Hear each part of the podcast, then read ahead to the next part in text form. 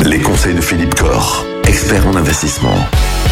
On parle encore aujourd'hui, Philippe, du PER, le plan épargne retraite. Alors, on nous dit parfois que le PER, c'est pas mal, mais bon, comme il faut payer l'impôt à la sortie, ça a peut-être plus autant d'intérêt qu'on pourrait avoir l'impression que ça en a. Qu'est-ce que vous en pensez?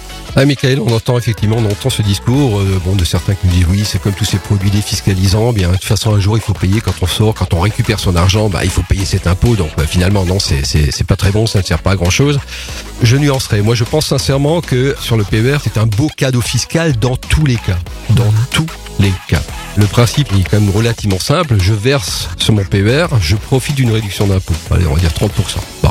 Eh bien, j'ai mis 100 euros, je récupère 30 euros d'impôt tout de suite. Même si dans 5 ans, dans 10 ans ou dans 15 ans, je dois repayer ces 30 euros d'impôt, bah, moi je considère quand même qu'avec ces 30 euros d'impôt que je n'ai pas payé maintenant, j'ai pu travailler avec, j'ai pu les utiliser, les consommer, les valoriser. Donc aujourd'hui, le PER, dans tous les cas, même s'il faut repayer l'impôt à la sortie, c'est euh, la possibilité de dire monsieur ou madame l'administration fiscale, je propose que vous me permettiez de payer mes impôts plus tard. Donc voilà, c'est quand même génial de pouvoir payer ses impôts plus tard.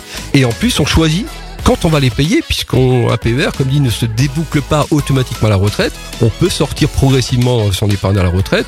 Ça veut dire qu'on peut effectivement, même si on a la retraite à 64 ans maintenant, 65 ans, eh bien si on sort son argent à 68 ou à 70, eh bien toutes ces années de, de, de différé auront permis de profiter d'un impôt, euh, voilà, qui n'aura pas été payé. Donc c'est quand même tout à fait génial. Alors apparemment un plan épargne retraite, c'est destiné à épargner en vue de sa retraite, mais on pourrait aussi avoir l'idée de, eh bien, de souscrire à un PER alors qu'on est déjà à la retraite.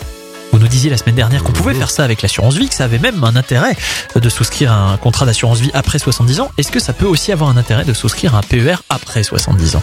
Bonne question. On vous la pose demain. Ça marche. À demain. Retrouvez l'ensemble des conseils de DKL sur notre site internet et l'ensemble des plateformes de podcast.